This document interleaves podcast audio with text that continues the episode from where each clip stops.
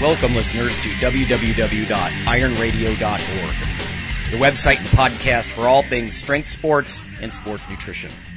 With your hosts, Lonnie Lowery. I almost hate to use the word educational. Charles Staley. And uh, I failed phys ed and English all the way through high school. Phil Stevens. I guess I'm kind of the, uh, the dark horse here. And Rob Fortress Fortney. But there really is no secret. Thanks for listening. Hello, this is Rob Fortress Fortney, and this is IronRadio.org. Um, I'm a former editor at Muscle Mag International, a former competitive bodybuilder, and a powerlifter. Hey, let me get in there. This is Lonnie Lowery. I am a former competitive bodybuilder as well, and I'm an exercise physiology and nutrition professor. And this is Phil Stevens. I'm not a former competitive bodybuilder. Um, strength athlete, Highland Games, powerlifting, strongman, and such, and broadcasting live here from Wichita Falls Athletic Club. And today with us we have Garrett Smith. Uh, Garrett, thanks for doing this. No problem. My pleasure. Yeah. Uh, for those who don't know, Garrett is um, well, lifetime resident of Tucson. He's, he's an alumnus of the Southwest College of Naturopath Medicine. Currently operates a uh, general naturopath medicine medical practice down there. Um, he does a lot with low intensity laser therapy. He's an ardent believer in no harm. Uh, the three major areas Dr. Smith focuses on are, uh, you know, he focuses on nutrition, exercise, energetic medicine modalities, all that sort of stuff. He's also an athlete. Um, I've had the pleasure of competing with and against uh, Garrett and all his, his butts. They they got a hell of a team, and um, he's just putting out some some interesting athletes and information out there. Again, uh, thanks for thanks for coming on board and talking with us today. My pleasure. So, um, you know, I guess we'll start it out here. Um, what I know you from most is, is your lifting background. Um, that's where I've seen you this and that. How, how did you get started in, in, in lifting? Oh gosh, fitness was kind of um well I played the normal team sports that we have down in Arizona, you know, the basketball, baseball, the stuff that pre- around everywhere. And then I got uh I kind of noticed, you know, bodybuilding mags and I got into lifting, you know, 5 pound concrete dumbbells at my house when I was 11.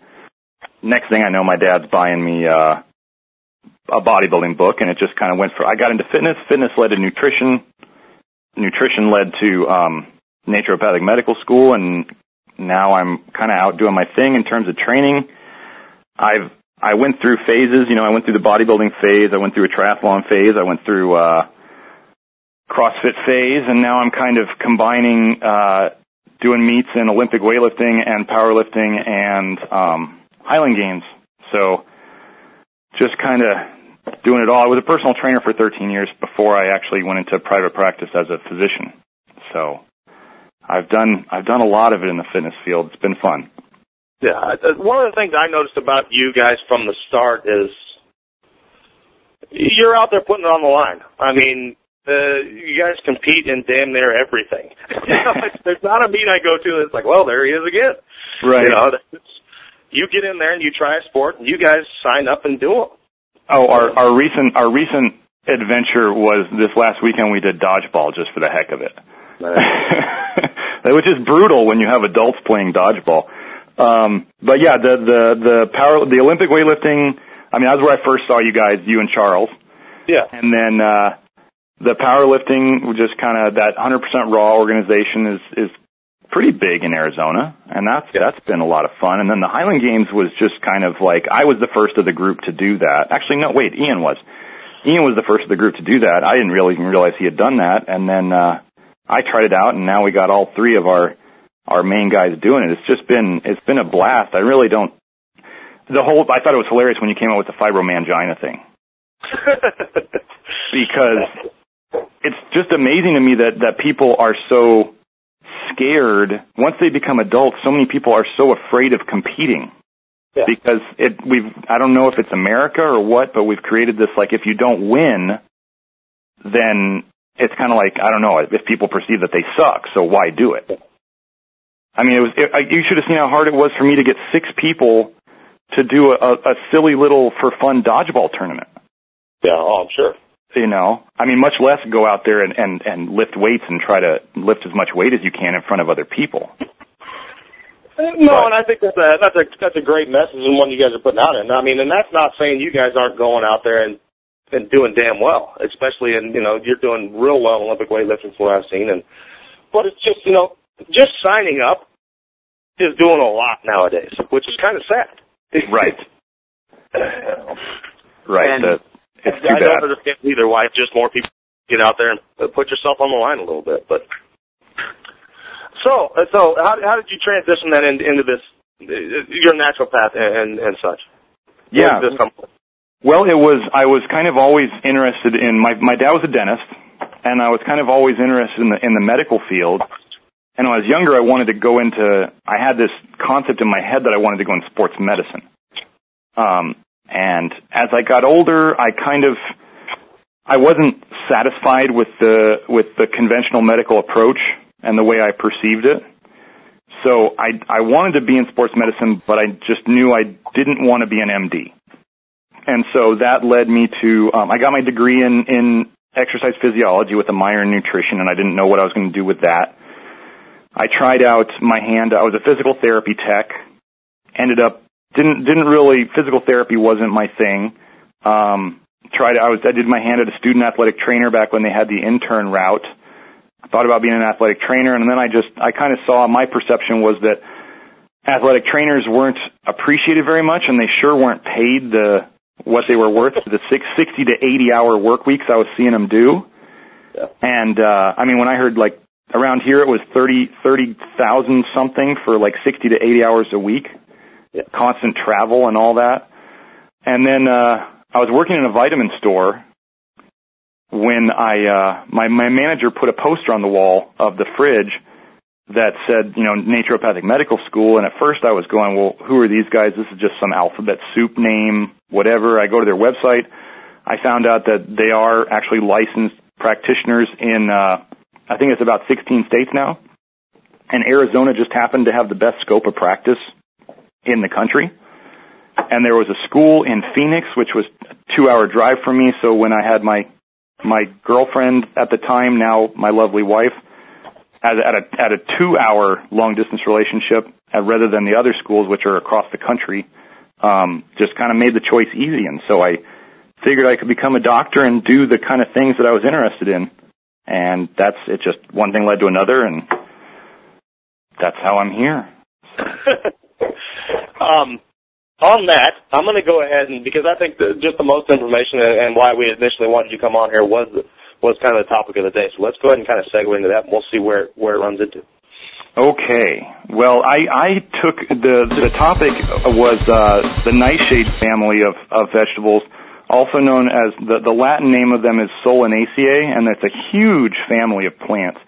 And there's the reason why I got into it, and the reason why why Charles was originally interested in me um, talking to me about doing this with you guys was because I've found in in a lot of people there's an urban legend about the nightshades that they can make arthritis pain worse and they generally just make can make pain worse in certain people.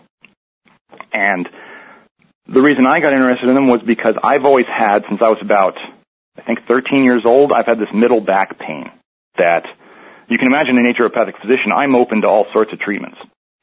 So I went and I've done all, I mean, people tell me they've tried everything and I go, you don't even know what everything is. Um, I tried it all, got some relief for a day or two from a lot of things and didn't, but didn't, wasn't ever satisfied and it actually limited my heavy lifting career. I think I would have been into more of the, of the heavy sports earlier in life if it wasn't for this middle back thing. Finally I learned about the nightshades. I decided, what the heck, I'll try it. You know, even though like salsa was one of my favorite foods, everything I ate was spicy, all that stuff. And I got about 90% pain relief. And I was finally able to start lifting heavy and, and continue lifting heavy without my back tending to bother me enough that I would have to lay off for weeks. So that's when I started to take a, uh, take a belief in it. Um, I, I started doing a lot more research on it. I found there's a book by, and I want to give proper credit where credit's due. Dr. Childers wrote a book called The Arthritis Diet, um, or yeah, it was Arthritis Childers Diet that stops it, and, and it's available at noarthritis.com. Read that book. He kind of what I was after. After I figured out that they worked for me, I was I'm I'm more about what works rather than like if there's a ton of scientific evidence behind it. Um, at the times, but th- he had done some you know, some recall studies with patients who had avoided arthritis and they had found good results with the patients who had avoided the nightshades. That was the only study at the time, and I wanted to figure out more about the, the mechanisms. Because I'd have patients, and of course, like I'm sure you guys would want to know, people say, well, what are the nightshades doing? Why, if everybody else says that tomatoes are good for me, you know, potatoes are complex carbohydrates and we're supposed to eat more of those and, you know, eggplant's a vegetable and everything else, they, they, they, everybody thinks they're good for them. And so they're eating more of them, kind of like a lot of people with the whole grain thing. And now gluten intolerance and, and celiac is, you know, people are really realizing that whether or not modern medicine diagnoses them with it, they try avoiding gluten and oftentimes, more often than not, they feel better. Same thing that I find with a lot of people who, who avoid the nightshades. Okay. Um, you kind of mentioned that it's, it's, how, how does, okay, it's Well, not for everybody, like you said earlier. Uh, how does one know if they have a problem? I mean, how does, what, is there any way of identifying if, if you may? Well, I should probably go over what they are first, Okay. just so, so that the listeners know um, what plants we're typically talking about. Um, the one that everybody knows and generally kind of accepts that isn't good for people is tobacco. That's a that's a big member of the family. The next we get into the edible ones that that people are are consuming often regularly on a daily, if not weekly basis. We're talking about tomatoes, potatoes, not sweet potatoes. Sweet potatoes are a different different family. Um, peppers, and we're talking about here the the capsaicin family, not peppercorns like ground black pepper. That's not that's not a pepper we're talking about here. And then we're talking about eggplant. Some of the more recent ones that people have started eating a lot of are um, the new wonder antioxidant is goji berries. And then um, there's another one that I've seen in Trader Joe's. They're Cape gooseberries, and they dry them out. And some people have had talked about when they were kids, they had gooseberry pie and stuff like that. And then one last one is the herb ashwagandha, which I know it is it is a nightshade, and it's fallen into the same react. I've had the same reactions to it that I have to the other ones. So anyway, those are those are the nightshades. That's that's really what we're talking about. Um, it sounded like Lonnie, were you? Did you have a question? No. Oh, okay. I thought I heard you. I heard you speaking up earlier. So, so those are the foods we're talking about. Um, what's going on now is I kind of went through. Uh, I, I kind of started to find out the the compounds that are inherent in these in these foods and and what they do because there, there's no studies on people consuming the nightshades other than Dr. Childers' one like dietary recall study and how people's pain corresponded to how much they were avoiding the nightshades. So myself and now um, Dr. Loren Cordain of the paleo diet, he's been putting together some mechanisms that I that I was unaware of, and then I had the mechanisms that I was able to find, and with those, we've kind of got quite a quite a picture here of what's possibly going on. We still there's still no direct studies on this causes that from eating these foods. So, what we get into, the general thing, um, lots of, there's some history stuff with the nightshades, um, where people, you know, 100 years ago or more had certain ideas about the nightshades. Um, the tomato, well, actually, what, what Dr. Cordain pointed out was that prior to 1492, Europeans in general had not really ever consumed these foods. They're, they're a very new food to, to the food chain. Um, people always think that like Italians have been consuming them forever, and then they realize that, that, that those are American Italians and not Italy Italians. Um, so tomatoes were actually first in the 1900s were grown. People didn't eat them; they were grown as an ornamental. Like they they grew them because they were pretty. And the Europeans actually had said the quote here was it was considered poisonous and disease producing, and still is by some Europeans. So for some reason, these these Europeans have have had a long term reason to, to consider them poisonous. Potatoes, there was there was histories of our history of when potatoes from in 1782 Scottish Highlanders complained of dropsy or basically edema from the beginnings of congestive heart failure when they ate a lot of potatoes. And then Russian prisoners of World War II came back and they were complaining of this dropsy, this puffiness, this edema because their diet, when their diet had mainly been potatoes. And then there is a saying from 1719 the the saying was the white potato shortened men's lives. And so that those that's just you know history of potatoes before we ever had these chemical studies or these compound studies, and then the eggplant. Eggplant again was grown as an ornamental, a pretty plant. It wasn't eaten. Um, in the Mediterranean, it was considered that it was thought to cause insanity if you ate it every day for a month. And then another another thing about the deriv- derivation of the it was called the mad apple, the derivation of the name, which may have come from the Italian name melisana or the pre-Linnean name mala insana, so an apple that you know drives you mad. So there weren't there weren't many historical references to peppers, but so there is a history of people having suspicion about these foods, or or thinking that they weren't good for them, and so that was before we had all this. The main, the first mechanism that we get into was calcinosis, or deposits of calcium into soft tissue in animals. I don't know how many studies I have here on, but I have multiple studies in, in different types of animals with multiple different types of nightshades as it causing calcium deposits in the soft tissues. What we get into in the early stages of calcium deposits, when we're talking about people, most likely this may be some variation of osteoarthritis, which is what they see on x-rays when, I mean, they can have people without pain and they look at the x-ray and they go, you have calcium deposits in the joint. We can see it on the x-ray. And then calcium deposits as they progress become things like bone spurs and and people are you know there there's a theory of mine that people aren't necessarily losing cartilage like let's say in their knee it's that the cartilage is actually calcifying from the bottom up um then that's just another soft tissue calcification because all they do is they notice on the x-ray that you have less cartilage than before and then they've got bone spurs and they can see calcium you know the the x-ray is foggy and that so that's that's the one thing um, there's the calcinosis. Now, what do they think causes that? This is a long explanation, and I don't want to make it too too long. But calcitriol is the act the, the super active form of vitamin D. This is not what we take, or this is not. This is a very indirect thing. It, it has to go through the liver and kidneys to make it in the body. But calcitriol in too high of a dose will cause calcification, and calcitriol has been found in the nightshade plants. So this is very different than the vitamin D3 you might take over the counter or D2. And the body has very tight controls on calcitriol because if we get too much of it, it, it calcifies soft tissue, and this is this is well known.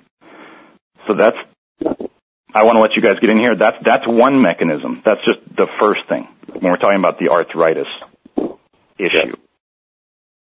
Well, I, I'm just the first thing I go to is how is this applied? You know, I don't have this background in, in, in what you're talking about, and I'm not going to act like I do. But I mean, my first case is you know you started out saying, you know, maybe everybody doesn't react to this, but should we all be worried about it? Well, you know, it's one of those things that um, do I think some people are more sensitive than others? Yes. It's just like, do I think some people were born to run fast than others. Yes. Um, I'm trying to figure, I've been on the process of figuring out what might cause certain people to react more or less than others. Because certain people who eat certain diets, especially diets that are really full of vitamin K, from like grass-fed animals, grass-fed milk, that kind of stuff, when they're getting a lot of vitamin K from their diets, they don't seem to be as sensitive. Um, people who are magnesium deficient seem to react a lot more to these foods. So, but the thing about it is, why why should someone care? Obviously, if if especially athletes who are training real hard, the thing that has been found with the calcification, as there's more, I heard I heard a quote, a, a statistic when I was really young that you know, if you have joint damage, there's a 90% chance you're going to get arthritis in that joint. Do I know why? And am I going to say that it's because of the nightshades? No. Um, however, it makes sense to me that just like with a car with a nice paint job, you take a car with a nice paint, new paint job, you go and you have it by the beach. If the car has a solid paint job, the rust is not going to start at any one particular point more than another. You have to wait for the whole paint job to kind of erode to a place where the rust can start. Whereas if somebody comes along and keys the car, where's the rust going to start? Yeah. It's going to start right at the keyed spot. So as athletes, we're, we're more than likely going to take some dings, cause some injuries along the way. That just gives the calcification, especially when we're, since we've already talked about that mechanism, that just gives it a place to start. So, and it's one of those things where you, you don't have to care about it now. Nobody has to care about it now if they're not necessarily thinking they're feeling it, or if they haven't taken the time to avoid eating them to see how they might feel without them. That's the thing, because most people are consuming one or more of these foods on a, on an almost daily basis if they're not trying to avoid them. Yeah. So, it's it's kind of one of those things. I I you know people can do it where if they've tried everything for their joint pain, or their back pain or their rheumatoid arthritis or their other or other autoimmune diseases, which I'll get into later. Um, if they've tried everything and it hasn't worked, this is this is something to absolutely give it a shot. Yeah. My question, my next question would be, I mean, much like other food allergies, I mean, this this isn't a food, this isn't a food allergy. Okay, well, let me make a connection here. Is what I'm okay okay, people allergic to milk, people allergic to gluten, allergic to. It's a very Western thing. I mean, if I go to Ethiopia, I'm pretty sure I could feed about anybody their milk and they're going to be happy and not allergic.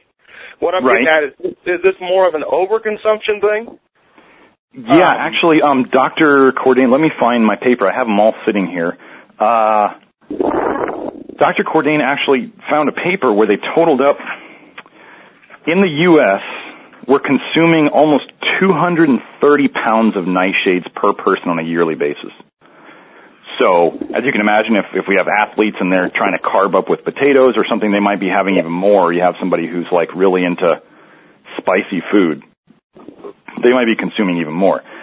Other countries, they're they're starting to eat more of these because this is kind of a it's kind of a Western thing. We kind of grabbed onto it and made it more of a Western thing. The milk yeah. thing, the gluten thing. I mean, we have I don't know if you know this, but we're we're actually breeding and and modifying our wheat here to have more gluten.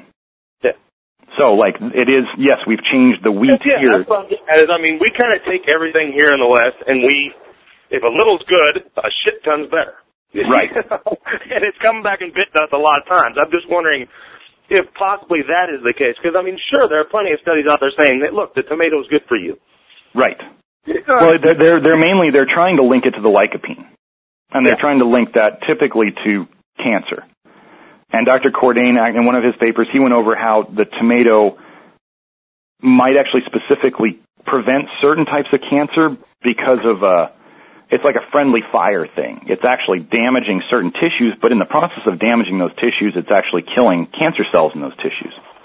But the mm-hmm. thing about um, why we might be having more of a problem, well, you know the one recommendation of you need to eat lots of different colors of vegetables in your diet, right? Yeah. People look at a plate, and well, first of all, people look at how many colors are there in peppers, right? Red, yellow, green, you know, all this stuff, and people look at a plate of peppers and they go, wow, there are, that, they put a diff- couple different colors of peppers in there. They go, okay, I'm getting my red, my yellow, my green, and then we're recommended to eat tomatoes, and so, I mean, most vegetables are green, right? Or some variation of green. Yeah.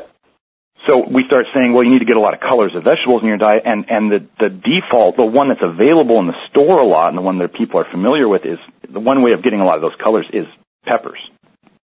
So that could be another part of it. The other thing is we started to make, if you notice restaurants, everything's starting, a lot of things are starting to have spicy. Everything's spicy. And places are trying to say, are, even, they're even making like those corn chips, like the super extreme spicy corn chips. Yeah. You know, so everything's starting to get more, in general, is starting to have more capsaicin in it, more peppers in it. So, yeah, it's, it's definitely our Western culture. If a little is good, more is better and I mean, our, us overeating is a whole nother thing, but um, I mean, even in gluten-free products. Let's say you have somebody who has problems with their gut. Well, there's a lot of issues with potato with a compound in potatoes called solan. Well, two compounds, solanine and alpha chaconine, which have been well documented in, in the literature to cause gut irritation. Well, a lot of gluten-free products they start replacing the wheat with potato starch. And all of a sudden, I, I've had people who tell me they went on a gluten-free diet and they started doing all these gluten-free products and they didn't feel any better. Yeah. So then I have to get them off all the potato starch products because those they can both irritate the guts and actually, again, not to mention Dr. Cordain too often, but it, it is his stuff on on the the lectins and the leaky gut. Tomatoes and potatoes and peppers all have stuff in them that in different ways cause leaky gut, which is one of the big things that gluten causes. Let's So- start getting practical here. Okay. How does one put the rubber on the road? you know, I mean, because we're saying don't eat gluten, don't eat tomatoes, don't eat peppers, don't eat blah blah blah blah blah blah blah blah. You know what, Phil? Let if I can just interject. I don't think we should be saying that necessarily. Um, we're talking about things that are uh, chemoprotective. You know, uh, like saying don't. Nobody should ever eat tomatoes. Nobody should ever eat um, peppers. Um, I, I don't think that's necessarily what we should be saying. I mean, we're talking about how Americans overdo it. And I mean, variety is one of our biggest issues, I think, in this country. There's, there's little doubt. Um, but we, we don't want to turn people off to fruit and vegetable consumptions. We're talking about foods that are, you know, they have fiber, they have potassium, they have a lot of the things that Americans don't have. And I'm not saying go focus on them and make the majority of your diet, but we have to be very careful. And I don't think we're telling anybody don't ever eat these things. So I just wanted to sort of interject that. Right, right, and yeah, and that's that's something you know with with the with the paucity of of research on actual nightshades and these conditions, you know, it, it's it's tough to make generalized recommendations like this. It it is it is one of the things that I that I tend to when I have people coming in with pain in in my practice because I do do a lot of pain treatments. It is one of the first things I go to, and I do get a lot of positive results about it. Um, but yeah, I'm not trying to come on your show saying everybody shouldn't eat these. I know for me, um, like I don't eat them because I don't eat them generally. I, I'll still have them. I'll have them in the week after a meet because I don't. I take a week off after a meet or a big competition, and so it's okay for me to to hurt. I, I know that if I eat, I know personally that if I eat these things, I have about four or five days of discomfort in my back, in my neck, other stuff like that. So I personally, the I, I call it is the juice worth the squeeze. You know, Yeah. if if somebody knows that if they actually go through the whole, you know, the uh, avoidance and reintroduction with these, which which takes at least a month of really trying to avoid them, and then reintroducing them. I have I have people do what I call a nightshade party, where they eat every single nightshade they might normally eat, and as much as possible over the course of the day. I mean, we're talking like potatoes with salsa on them. You know, I, I have them really try to emphasize it so so that the contrast between how they feel when they're not eating them and how they feel when they're eating a lot is easier for them to see. And if they don't feel anything, I tell them, well, you know, that that's probably not part of the problem right now. Um, and even Dr. Cordain had said in his stuff, he, he doesn't think there's really a good reason to eat potatoes, but he said tomatoes and peppers, you know, they're they're not showing as as strong an evidence in their direction. And I I do think um, potatoes are one of the things that I definitely that I definitely avoid. But yeah, there there are there are good things in them, you know. So I, I don't I, yeah, if you don't want to, that's fine. Um, You know, if if I may, I, I'd like to also make a comment about uh, calcitriol or calcitriol. That's 125 dihydroxy vitamin D. Um, people make that in their bodies. I mean, you spend time in the sun or the tan bed, your body will make that. I don't want people to think that that's necessarily a bad thing or a toxic thing. It's an important part of absorbing calcium into your body. Uh, and it's, you know, it's the hormonally active form of vitamin D. So it's not like it's a poison or anything. I just, again, I just want people to understand sort of the basic, you know, uh, nutrition and the metabolism of some of this. That's all. Ab- absolutely. That's why it's a hard thing to explain. I didn't want to take up too much time with explaining, you know, D D3, you know, 125 dihydroxy and all that stuff. But yeah, the thing the thing about it is, as you know, um, the kidneys have very tight control over it. And all of a sudden, if we start adding exogenous calcitriol, calcitriol, it can it can become what it is. What we're looking at is little spikes, little spikes over time of calcitriol, which in it's very possible that those may, those little spikes may cause just like let's say a little sprinkling of extra calcium into the soft tissue. And it's more of an over time thing or an overconsumption thing that can lead to issues down the line. Well, I think also let's be careful that vitamin D, I mean, is getting a huge amount of research interest because of the relative underconsumption uh, of vitamin D in the food supply. Again, I know we're talking about things like ergocalciferol or, you know, in, this generally in milk or, or that kind of thing. But in any case, um, there's a lot of evidence that vitamin D isn't just about bone, right? I mean, it's also anti-carcinogenic in its own right and that people may be consuming too little. In fact, I know on some of the big, like bodybuilding kinds of websites, they're just going crazy with, you know, you should be taking lots of extra, uh, vitamin D and things like that, you know. So, I mean, like you said, a lot of this, I think, comes down to what's your goal or what's your concern, what's, what's your purpose, right? I mean, as far as some of these things, because vitamin D is like the hot micronutrient right now because people tend to underconsume it. Their serum levels are too low, you know, and things like that. Right, right. And that's, but that, just like you're saying, their, their serum levels of, you know, the 25 hydroxy that they measure. Yep are too low. Um, but that we don't tend to measure 125 dihydroxy except in people who have kidney issues with, with the conversion of, you know, vitamin D. But yeah, I, I put, I put like so many of my patients on D3. Mm-hmm. I wouldn't I wouldn't put them on calcitriol unless they had an absolute medical need for it. But yeah, that that I didn't I didn't want to. I'm not trying to demonize vitamin D in any in any form. No, I I'm I'm on it myself, but I'm on D3 and not not calcitriol. You're right, sure. Yeah. So um, but yeah, if if you go and you look at um, let's say the the the calcitriol injectable, which they use in patients who need it, if they start giving too much of it, they see the calcinosis start rapidly. It's it's a it's a known side effect and a known big thing that pretty much people who are on calcitriol long term are gonna get calcinosis. Yeah, and you know what? Let me make a, just a comment too to the the weightlifters out there. If if you're consuming lots of extra D, I mean, if you're uh, the uh, the upper level for vitamin D, I think is 2,000 units a day of dietary D, um, like vitamin D3. And if you really get excited and you think, oh, because you know, recent research is suggesting that the old um, recommendations for vitamin D in general were far too low. So some people are getting really pumped up and they're taking even more than the 2000 sort of ceiling for D. They're taking 4,000, 5,000 a day all the time, especially if you're a very high androgen person, you know, for whatever reason, you're really running the risk of the primary problem, which we're discussing here, which is, you know, too much calcium in your body. You're ending up with that kind of, you know, calcium uh, overload in a sense because you're absorbing it so well and the androgens in your body are adding on top of that. So again, especially people who are like competitors, you know, you're, you know, you're high androgen, you know, you're consuming lots and lots of D.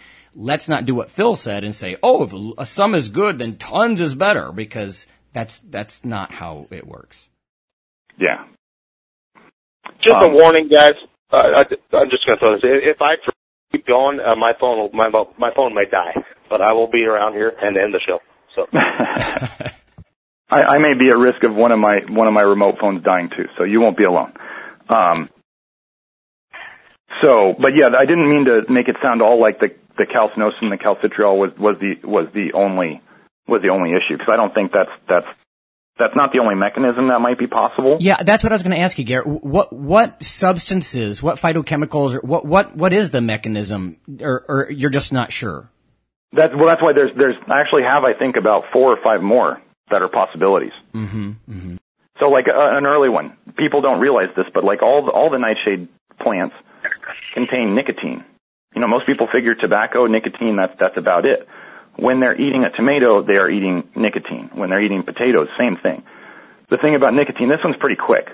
What nicotine's been shown to do in in rat studies, and actually, I'm I'm and and doctor MDs MDs who do surgery and they're doing like rotator cuff surgeries, they know that a patient has to stop smoking because what does nicotine do? Nicotine delays healing. So if let's just say you have a hard training athlete and they injure themselves, if if they're eating, let's say, enough nightshades that they're getting enough dose of nicotine that it's causing this delayed healing. The problem with delayed healing is with delayed healing means bad healing.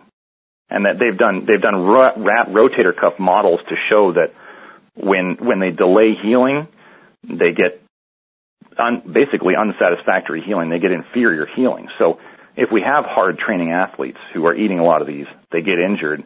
Their healing isn't as good. This could be why some guys, you know, they they injure their shoulder, let's say, and it's just never ever right after that, because that is that's kind of like a, a permanent thing until, or maybe they go and get prolotherapy or they get other some other modality to help it heal better because it didn't do it right the first time that's like one of the mechanisms that, you know, it's hard to prove that one because you have to have an injury and you have to know nicotine levels and you have to know all that stuff. Um, next thing, I, I can, I can go through these, I think, pretty quick, the other ones. Um, capsaicin. Most people, then, you know, there is research showing that some capsaicin in certain situations may be beneficial. The thing about capsaicin, uh, you know, that I get into, people think it's anti-inflammatory. And I go, well, why don't you put some capsaicin in your eye? And people go, well, that would hurt like heck. You know, there, are, there are people who have died from pepper spray, right? It's not, I don't, I don't have the belief that it's anti-inflammatory. Another marker, and then just because we eat it and we can't feel our guts doesn't mean that it's anti-inflammatory to our guts because what the studies show with capsaicin and bowel transit time is you eat too much capsaicin, too much spicy food, they see that bowel transit time decreases. Basically, you poop it out faster. Why is that happening? Maybe it's my theory is because the guts are irritated and they're saying, please get this stuff out of here. There's there, Dr. Cordain's research has has he's found some stuff on capsaicin actually causing leaky gut.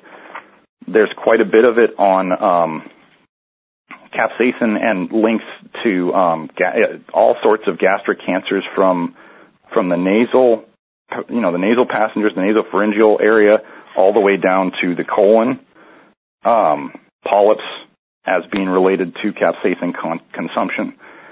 Then this was the interesting thing. Have you guys, Lonnie, especially you, have you heard of the, the capsaicin and diabetes study? You know what? Actually, I, I, just want to make a quick comment about capsaicin. We studied capsaicin in the Kent State lab for a couple of years. There's a there's a professor there, Ellen Glickman. She's an environmental physiologist, and uh, very interestingly, we are looking at it for its thermogenic properties. And, you know, here's you talking about uh, capsaicin. And, and I totally agree. I mean, if you look at um, cultures that consume lots of hot pepper and the capsaicin containing kinds of stuff, there is an increase in, you know, oral and, and gastric cancers and things like that. I mean, again, we don't want to tell people never go eat, you know, your, your favorite, you know, hot pepper or something, but um, she was actually putting people in cold water and cold air environments and trying to keep their core temperatures high using capsaicin. And a lot of that was military funded because if you think about it, it's sort of a cool idea that if you can, if your body can stay, it's about 10% warmer or so with less clothes, that could be an advantage to a soldier in the field and things like that, you know, less bulky, you know, coats and all whatnot. But, but in any case, um, again, we're, we're sort of back to, you know, giving with one hand and taking with another as far as nature is concerned because uh, I, am actually seeing capsaicin start to appear in thermogenic supplements too. So people, that's funny because you know you're talking about avoiding it for very particular reasons, and yet people are actually taking it in a supplemental form for others, you know, to boost their met- metabolic rate a little bit. It's just kind of inter- interesting. But no, I'm not familiar with the, the diabetes research on it. Okay, well there was a type they had they had rats that had they they gave them they they basically gave them a toxin that gave them type 1 diabetes. And then the, what you'd see all over the internet and everything is capsaicin helped like basically cure type 1 diabetes for about a month. What they saw was when they gave these rats an injection of substance P, they didn't need to give these, these type 1 diabetic rats insulin injections for about a month. So they saw their pancreas kind of come back online for about a month. The problem was, was they, the, the media, even, even someone as, as smart as, or depending on your opinion of him, Dr. Mercola misinterpreted the study as being, they gave capsaicin to these rats and it made the diabetes better. When they actually gave substance P. Now this is just a quick thing, but capsaicin depletes substance P. And so they totally, everybody totally misinterpreted this study as they, as capsaicin helping diabetes when cap, capsaicin would actually, in general, tend to do the opposite effect by depleting substance P. Now, why is that important to athletes? Let's let's this this is where we get into a bit of theory. Um, there, you've heard about the capsaicin creams, maybe that they use for diabetic neuropathy or they use for pain relief. You know, a lot of creams nowadays that are for general pain relief use capsaicin. Why do they do that? Well, because capsaicin depletes substance P. Substance P, think of the P as for pain, is a neurotransmitter that helps send the pain signal to the brain. So that's why they can use it in these creams that help decrease pain. And in, and in diabetics, the, the creams they use for diabetics are, are super strong in capsaicin. So, so much so that the people applying them often wear gloves. What's been found in joints that aren't, in, in scars that have pain after the fact, scars that don't ever kind of lose their pain, and in, and in joints, they've done it in rats. They've had rats in arthritic models where they inject substance P into the arthritic joint of these rats. So they're injecting substance P, not capsaicin, and the joint gets better. And so we, and, and then they've found in certain joints that aren't healing or these painful scars, they have the wrong amount of substance P or they don't have enough substance P. So the, my, my own theoretical extension is that the substance P is part of the signal to the brain that there's a problem, that there's pain and that there's something going on and that, that the brain needs to mobilize resources to come heal the area. And when we don't have enough substance P, it doesn't heal the area. Does that all make sense? Did, I, did you guys follow that? Well, you know, it's it doesn't sound unlike uh, when I, I, was at a conference a few years ago, and there was a, a, a grad student there, and she was presenting some data about um, how ibuprofen prevented white blood cells from moving in and healing, you know, uh, damaged tissue and, and that kind of thing. And one of the older professors who were there, he said, "Do we want to mess with that process? You know." Um, maybe there's something in this process. And again, it's a little bit different physiological situation, but I, I, I think there are similarities where, you know, do, you know, do, yeah, do we want to mess with that process or do we want to allow the white blood cells to go in and wreak havoc and cause some pain and inflammation and this and that? Because those, those same soldiers, those white blood cells become medics in the long run and help the whole process heal, you know? So uh, anyway, I just, I just see some similarities there. Right? So that that was that was the substance P thing, and that, that there's actually a lot of the studies on the gut with capsaicin are also involving substance P. Um, so that was that was the substance P thing. That's kind of a neurotransmitter thing. Then um, potatoes. There's just a couple of things in potatoes that that they, they basically between there is a potato lectin. Kind of lectins are the same category of proteins as like gluten falls under. There's actually a tomato lectin and a potato lectin and those those in certain studies have been shown to to lead to more um, basically of a leaky gut situation. Potatoes also have that alpha chaconine and alpha solanine I mentioned earlier that have been shown to to damage the gut tissue. The big thing about potatoes especially and eggplant too, but most people don't eat too much eggplant. The big thing about potatoes and the, and the alpha chaconine and the alpha and the solanine is that they are acetylcholinesterase inhibitors. Now, why is that important? Well, acetylcholine is obviously with all the acetylcholine supplements out there that a lot of people like to take, or the acetylcholine boosting, I should say. Um, acetylcholine esterase is what breaks down the acetylcholine, which allows the muscle to then relax. If acetylcholine is one of the big factors that helps it contract, acetylcholine esterase helps break down the acetylcholine so then the muscle can relax. My thought on this is that a lot of this stiffness that athletes have in the morning, or especially if you tend to sit for a while and then you get real stiff before you get back up, is possibly due to these acetylcholinesterase inhibitors that are found in the nightshades. So, and these, these, these compounds are unique to the nightshades. Um, in particular, not, they're not the only acetylcholinesterase inhibitor out there, of course, but they're, they're somewhat unique to the nightshades. And so what a lot of people tell me is when they get off of them, their stiffness is a lot less or is, is almost gone.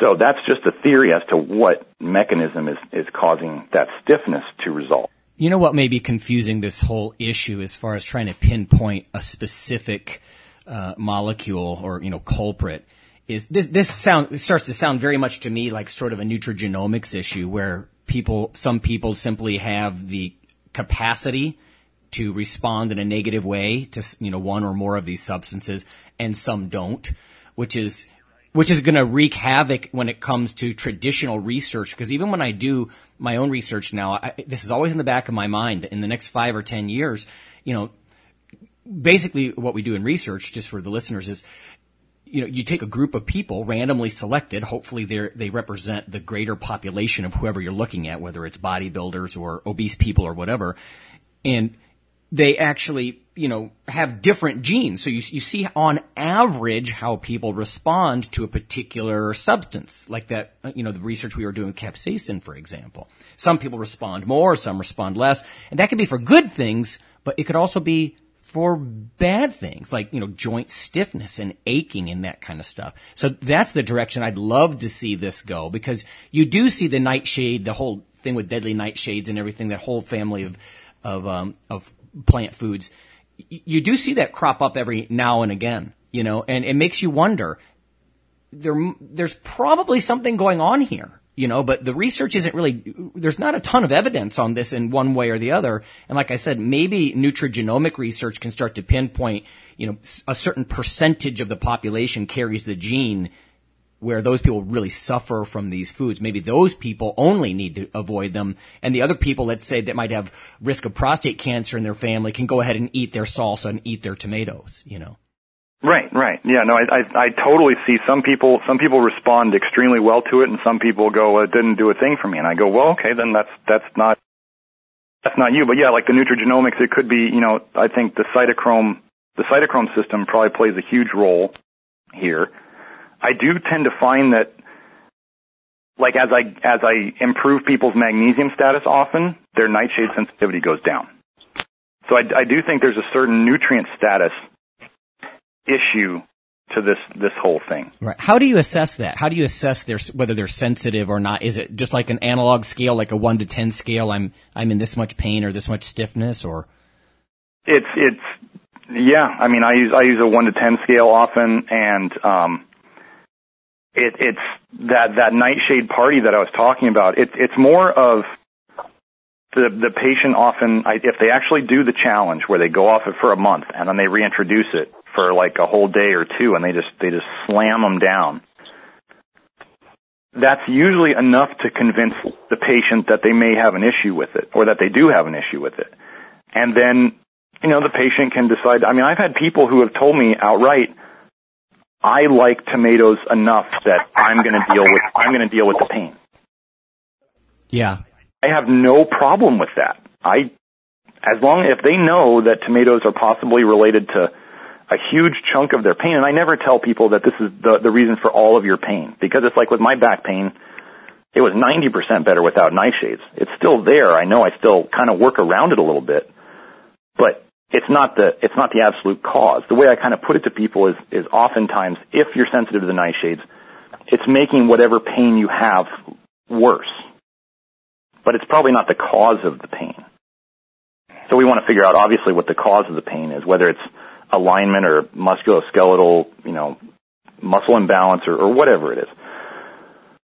So, um, but that's the big thing with athletes. What I what I find with athletes is they just they find that if if they if they avoid them, you know, it'd be like a lot of athletes who they avoid gluten. They find that they can they can train harder, probably because they may they may be sleeping better. They're they're digest they're using less energy of their immune system on their on their gastrointestinal tract to to heal that and deal with that. You know, they just they basically find that they feel better, and it's and then it either becomes worth it to them or not. You know, they can be the the weird guy at the table who says, "No, I don't I don't do tomatoes anymore. Can you can I get something without that?" Or they can or they can eat them, or they can eat them once in a while like like I do. I just I pick and choose. My wife knows. My wife loves Mexican food. We actually I proposed to her at our favorite Mexican restaurant, which shows just how much I used to I used to like salsa and, and eat it.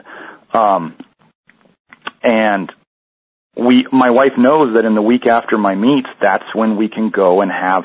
That's when I, I allow myself to go and have it because I know it's not going to interfere with my training, and that's when it's worth it to me.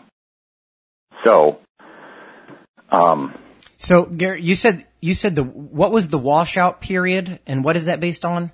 Like, if you want to get off and, and assess, you know, even if it's just keeping in your diet log, you know, a pain scale, you know, and I, I recommend that for everybody. Actually, you can do little Likert type scales, one to five, one to seven, one to ten, in your workout log. And if you combine that with some diet logging, it, you know, it can be very enlightening, you know. But I mean, anyway, so what, what did you say the washout period you think is? I typically suggest a month. Most people can wrap their head around that. Um, I do know that Dr. Sherry Rogers, who wrote a book on arthritis pain and that stuff, she recommended six weeks, but I found I found a month to work really well, and then and then really loading up on them on the day. I mean, most people are missing them by then because most people are very used to having them, and then they they they have no problem, you know, salt on their eggs with a side of hash browns you know, French fries at lunch with a hamburger with ketchup and tomato on it, and you know they have no problem loading them up, um, which goes to show how easy they are to get. And then, uh, but yeah, I typically recommend a month. Uh, the, the, oh, there's one other one to watch out for that that's sneaky. Um, paprika is a is a pepper, and most people don't know that. So there's paprika sneaks into all sorts of things, mustard, you know, all sorts of um, seasoning mixes. It's just paprika is actually probably one of the hardest ones to avoid of all of them. So, but yeah, that's that's the washout period that I've found. Yeah, and it's in a strange, you know, like the vitamin D thing. I've actually found that supplementing people with vitamin D when they go off the nightshades, actually they do. That is part of them typically feeling better. But I I, I supplement vitamin D based on blood work. You know, I'm not just willy nilly giving people vitamin D3. Yeah, I, I, I think there's been some people that just kind of went a little overboard on that. I know on the uh, the, the T Mag or T Muscle website a couple of months ago there was something called D for doping, an article, and and I like the idea that it, creates awareness. You know that people may not be getting enough D, especially in northern climates, right? I mean, if, basically you live much north of I don't know I think in one paper I even saw Atlanta. I mean, well, that's most of America, you know, that, and you, and you're always covered up and you're not getting much sunshine and all this kind of stuff, then, you know, you may have some issues with D. And I'll tell you what, one of the things that I guess, I guess my major concern about telling people not to eat stuff like peppers or tomatoes and stuff like that, or at least, you know, just to be careful. Again, consider this, listeners, just awareness. You know, it's one of many things you may be uh, genetically prone to. That's why we keep using the term nutrigenetics um, or nutrigenomics. But uh, it's sort of like the gout diet. You know, when when you tell people not to eat certain things and they're you know they're avoiding certain things,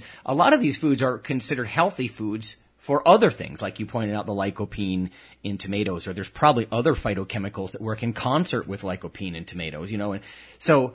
Uh, these are the kinds of things where it may be an issue where you, as Garrett was pointing out, you introduce or remove from your diet for an, uh, a long enough period to make a decision. And again, it's sort of touch and go, it sounds like, because it's not like we can measure, like, for example, with something like creatine or even fish oils, we can look at tissue incorporation of these things and we know the washout periods, you know, and, and we, we can't do that same kind of thing with what, what's going on here. So I think sort of the take home message of a lot of this is, you know, that this could be one of the things that you may be susceptible to, you know, and but there's also healthful aspects to these foods. Like I said, just like you know people with gout, you know there are certain foods that they avoid. But if you look at those that list of foods, it's like oh man, this is, looks like a very healthy list of foods that Americans don't eat much of. And you know, so it's it's like a, a purpose driven thing, right? If your purpose is to alleviate joint pain, then you might want to think, well, maybe I'll remove tomatoes for a while, you know. But if you, everybody, all the men in your family have prostate cancer by the time they're 50 years old or something scary,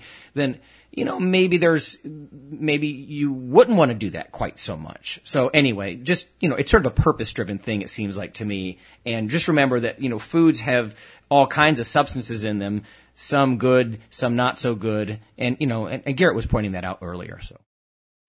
Yeah, then I just want to add add one thing on top of that real quick. Um, this is as I kind of mentioned to Phil earlier. We're not talking. I'm not. I'm not. I'm not trying to say that this is a food allergy. Cause people will say, "Well, I took a food allergy test from from wherever, and it said I I'm not allergic to to any of the nightshades." Um, this is more. It'd be like you know, like these compounds in foods that certain people have certain reactions to them, or they process them in a certain way. Some people may be better than others. Um, it's not a food allergy. What I found is in people who are allergic to the the nightshades they tend to have even stronger reactions, of course, because their body's already reacting. They're having another reaction entirely on top of the possible innate reaction that these compounds may may have in their system.